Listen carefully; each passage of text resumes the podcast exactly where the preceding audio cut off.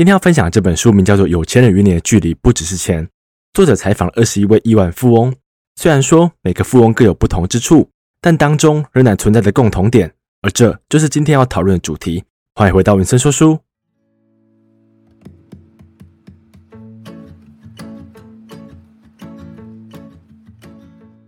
嗨，大家好，我是 Vincent。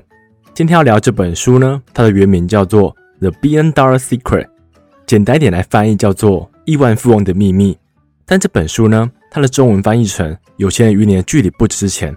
其实老实来说，我觉得这样的翻译其实不太好，因为这样的书名我觉得有点不太喜欢的感觉，我也不知道怎么说明。我不太喜欢这种很挑衅的书名，但这本书呢，我那时候上网找一下，它在国外的书评是非常不错的。那我觉得这本书里面的故事是写得非常细腻的，所以我今天的分享呢，大部分都是用故事来说明。那当中比较琐碎的一些原则，我倒是没有提出来。那我先讲一下关于这类的书籍我自己的想法。如果你曾经看过《习惯致富》这本书的话，这本书应该是拿破仑希尔所写的，他那时候写应该是那个年代最著名的成功学书籍。可这本书它有个缺点，就是他所采访的人都是美国人，所以大家会觉得在美国适用的方法在其他国家可能不适用，所以会让这本书的内容让其他国家人看了可能没有这么大的感觉。然后今天要介绍这本书呢，这个作者他采访了不同国家的人，所以你会发现里面融合了比较多不同的元素。然后关于成功学，我自己最印象深刻的应该是李嘉诚的自传。这本书应该也可以说是我刚开始阅读的时候影响我非常深的一本书。我最印象深刻的就是里面李嘉诚讲到很多他经商的原则，例如他讲到在跟别人做生意的时候，假设他可以赚八块，那他会选择赚七块就好，让利一点给对方，让这个交易对于双方来讲都是比较快乐的。然后关于李嘉诚的故事呢，我印象非常深刻的就是他儿子曾经被绑架，然后在被绑架之后，这个绑匪绑着炸弹跑去李嘉诚他家跟他要赎金。当这个绑匪开完价钱，李嘉诚同意之后，接着他就付赎金了。付完赎金之后，他面对记者的采访，他竟然说这起绑架其实错在自己，因为他自己当时身为香港首富，竟然没有注意到他的起居生活还有他儿子的起居生活需要有更多安全上的顾虑，但是那时候他却忽略了。所以我觉得李嘉诚是一个非常会自我检讨的一个人，也让我觉得他在书中所讲的以及他所做的事情是一致的。所以这本书呢，我到现在偶尔还是会翻开来看，看看里面的原则我是不是生活中有点忘记了，再复习一下。这是我自己对于成功学书籍的一些想法。那我就开始讲这本书咯。这本书一开始我想先讲两个故事。第一个故事，这个主角叫做哈森弗拉兹，他所创办的公司现在旗下员工已经超过三万名，然后他每年的营收额超过四百亿美金，那主要是做汽车零件相关的。他在接受作者采访的时候，他讲了一个他当时找第一份工作的故事。他说那时候他在家乡是一个小有名气的工具维修师，可是那时候他要去城市里面找工作。他找第一份工作的时候就是一个工具制造商，可是他当时因为自己没有调整好，所以他没有被这间公司所聘用。后来他收到加拿大铁路公司的邀请，希望他来这间公司服务。当他收到这个邀请的时候，哈森弗拉兹的叔父就马上通知他，叫他不要接受这份工作。可是哈森弗拉兹就非常的怀疑，为什么不要接受这份工作呢？接着他叔父就告诉他，因为这份工作的待遇太好了，你进去之后你就不想出来了，那你一辈子可能就不会有出息。哈森弗拉兹就是因为这样子一句话，他接着就拒绝了这份加拿大铁路公司的邀请。这间公司的待遇是非常的好，可是他却拒绝了。接着呢，他跑去一个工具制造商的公司，告诉他们，让我试做一个礼拜，看可不可以解决你们的问题。假设解决不了，你们可以不要付薪水给我，假设可以的话，就让我继续做。所以到最后，哈森弗拉兹就在这间公司做下去了。也是因为这份工作，他后来才创办自己的零件公司，才让他变成现在这样的巨富。这个故事我觉得他在告诉我们一件事情，在你面对一份安全然后高兴的工作的时候，你可能要想一下，这份工作值得你放弃自己的梦想吗？因为根据上一个故事来讲，铁路公司的工作明显跟他所期望的工作领域有点不同，但是他当时却被高薪冲昏头了。还好有他的叔父跳出来告诉他，他才没有被这个高薪工作所诱惑了。让我接着讲第二个故事。第二个故事的主人翁叫做帕里索托，他是巴西股市里面最大的投资家。如果你上网找一下，你可能会找到他的很多花边新闻，但是我们不讨论花边新闻，我们讨论他当时在巴西银行工作的时候的经历。那时候他在准备医生考试，因为在巴西其实当牧师跟医生是最被敬重的两个职业，所以他当时在准备医生考试。可是呢，他在准备的途中就去报考了巴西银行的甄试。这间银行在当地是最厉害的金融机构，薪水非常的好。当帕里索托甄试上了之后，他去的第一份薪水就比他过去的薪水高上三倍或四倍，而且做的事非常的少。可是呢，帕里索托非常的不幸运，他被分派到一个小分行里面工作。这个小分行附近没有大学，可是帕里索托当时很想要去大学进修，所以这样的环境让他有点排斥。他工作两个礼拜之后，就发现这个工作不是他想要的，因为在分行里面总共二十三个员工，每个人都想要离开这个位置，所以他当下就决定了他要离开这份工作。当他辞职之后回到家乡，他的家人跟朋友都非常的不谅解，因为这一份大家梦寐以求的工作你却不要它，而且巴西银行的工作是个终身职的，只要你不抢银行，基本上你都可以做到退休都没问题。可是帕里索托却离开这份工作了。他在面对采访的时候有说到，这可能是他这辈子最艰难的决定，因为他这样做的时候身边会有非常多的反抗声音，但是他却说了，因为离开这份工作虽然让他变成无业游民，但是他对自己更有自信，因为他用一份安全高薪的工作换回他的人生目标。他在辞职之后，他比以往都更加认真，因为他明白自己想要的是什么了。这是帕里索托的故事，然后他想要借由这个故事来告诉读者，我们往往被一个安全保障或是薪水还不错的工作来阻挡我们前往目标的路，因为这样子的安全保障其实很多人都是梦寐以求的，谁不想要有一个终身职然后薪水还不错的工作呢？可是往往你做到这份工作的时候，你可能就会深陷于此，你要换去其他工作，你可能都会想一下，这样子待遇是不是变得比较不好。这样的情形其实有发生在我朋友身上，因为我有个朋友他现在薪水是非常不错的，可是他常常会抱怨，他觉得现在这份工作的负荷太重了。可是我告诉他还有其他选择，我分享给他直接的讯息的时候，他常常看到薪水他就摇摇头说不要了。就是这种情况，就是有可能你想要的生活是另外一种，可是你却被一个比较好的待遇所绑架了。但是我们都没有静下心来想一下，我们获得薪水大部分的情况下不就是让我们活得更快乐，让我们家人可以获得保障吗？那如果你对薪水要求不是这么高，如果本来是七万，本来是六万，然后现在领个五万，可是你可以让生活过得快乐一点，工作的负担不会这么重，那不就是你所要的生活吗？但我们却被月薪、年薪这种保障来阻挡我们真的想要的生活了。这是我觉得这两个故事都可以提醒我们，有时候一份安全、高薪的工作不见得是好的。然后接着我要分享的故事呢，是来自于印度富豪纳文杰恩的故事。我先介绍一下他是谁。他的第一间公司叫做 Infosys， 是专门让某些企业不是个人把资料放上一个地方，然后让大家可以上去看资料，有点像是一个电子布告栏的功能吧。后来它发展出很多不同的功能，但是它最原始的功能是这样子的。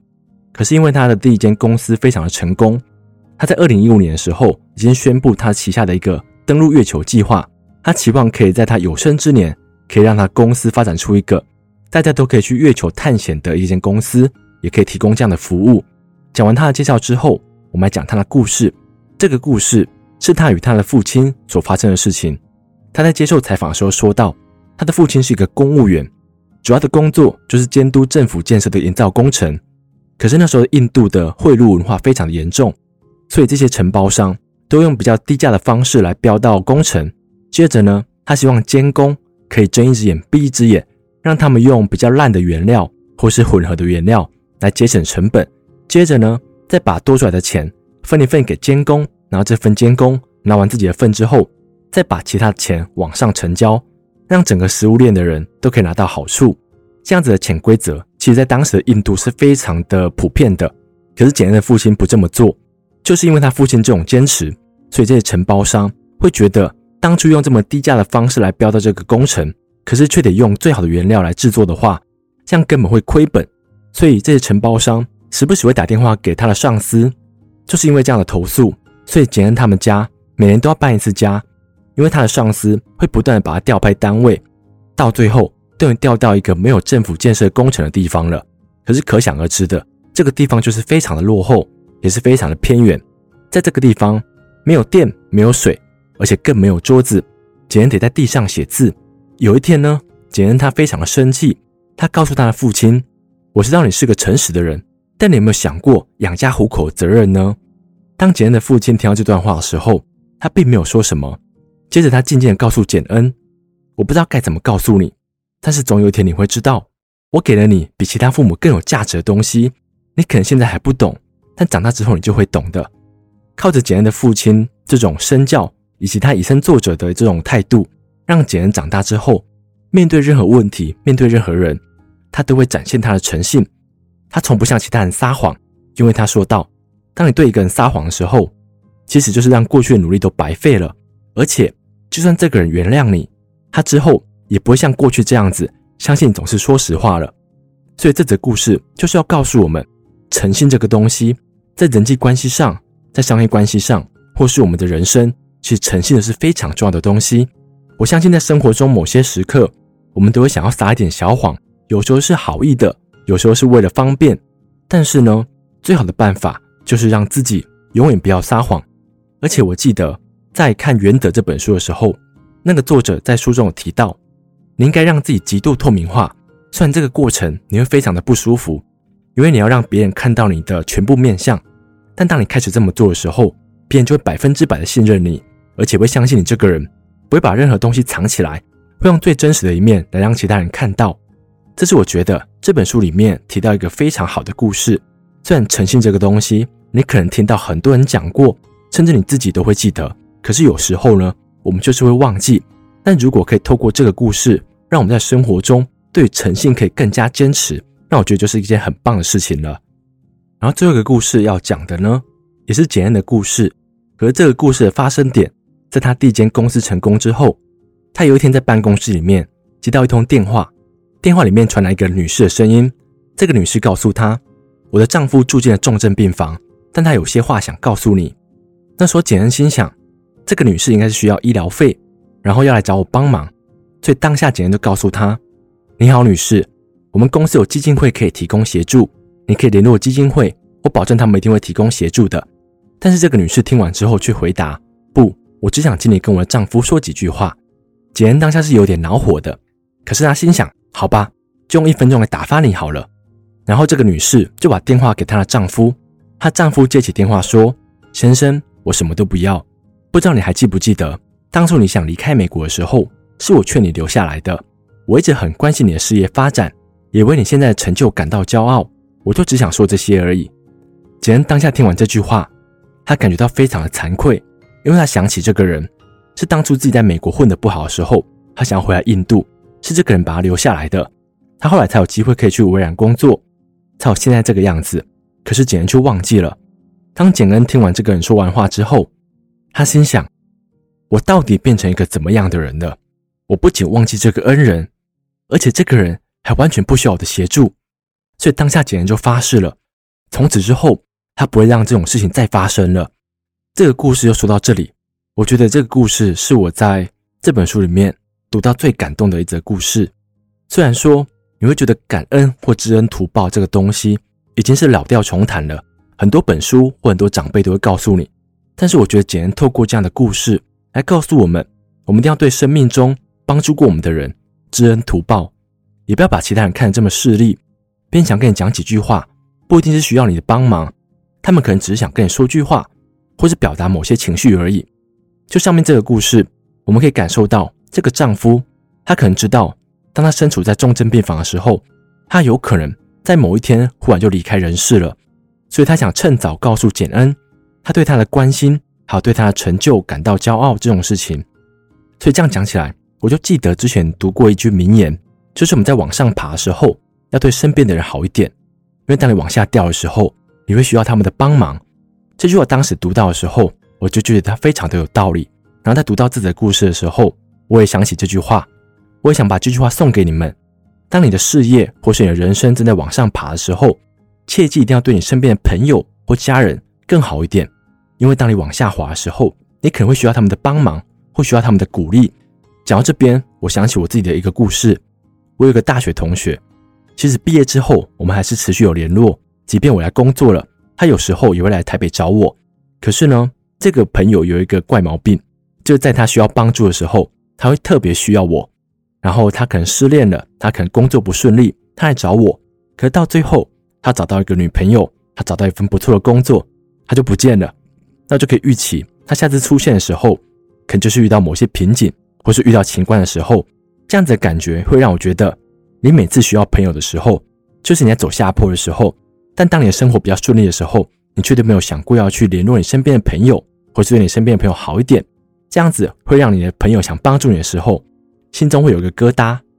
这本书呢，我就用几个故事来带过，也就讲到这边。那我讲一下我对这本书的想法好了。这本书呢，我觉得它比较好看的地方就是故事，而且这些故事我都在其他本书没有看过，所以这些故事是非常的不错的。但是呢，要特别讲一下，我觉得这本书里面提到的一些原则，可能是商业的原则或是生活的原则，我觉得都写得太含糊了，或者是说只有点到为止，他没有写得很深入。所以如果你想要学习一个人如果在生活里面或者在工作里面提升自己的话，我比较推荐《原则》这本书，而不是这本书。但是如果你想看故事的话，这本书的故事性是比较好的，所以假设你是一个喜欢看故事的，这本书比较适合你。但是如果你比较喜欢看一些比较深入一点的、比较逻辑性的，《原则》这本书可能比较适合你。然后也希望我今天分享的故事可以让你在生活中想到诚信、想到知恩图报、想到高兴的诱惑的时候，我们都可以静下心来想一下，我们该如何做才是更好的选择。对我们人生来说，对我们朋友来说，对我们家人来说，哪些是更好的选择呢？希望今天的分享都可以帮助到你在思考这些问题的时候有个更好的准则。今天就分享到这边，谢谢你们。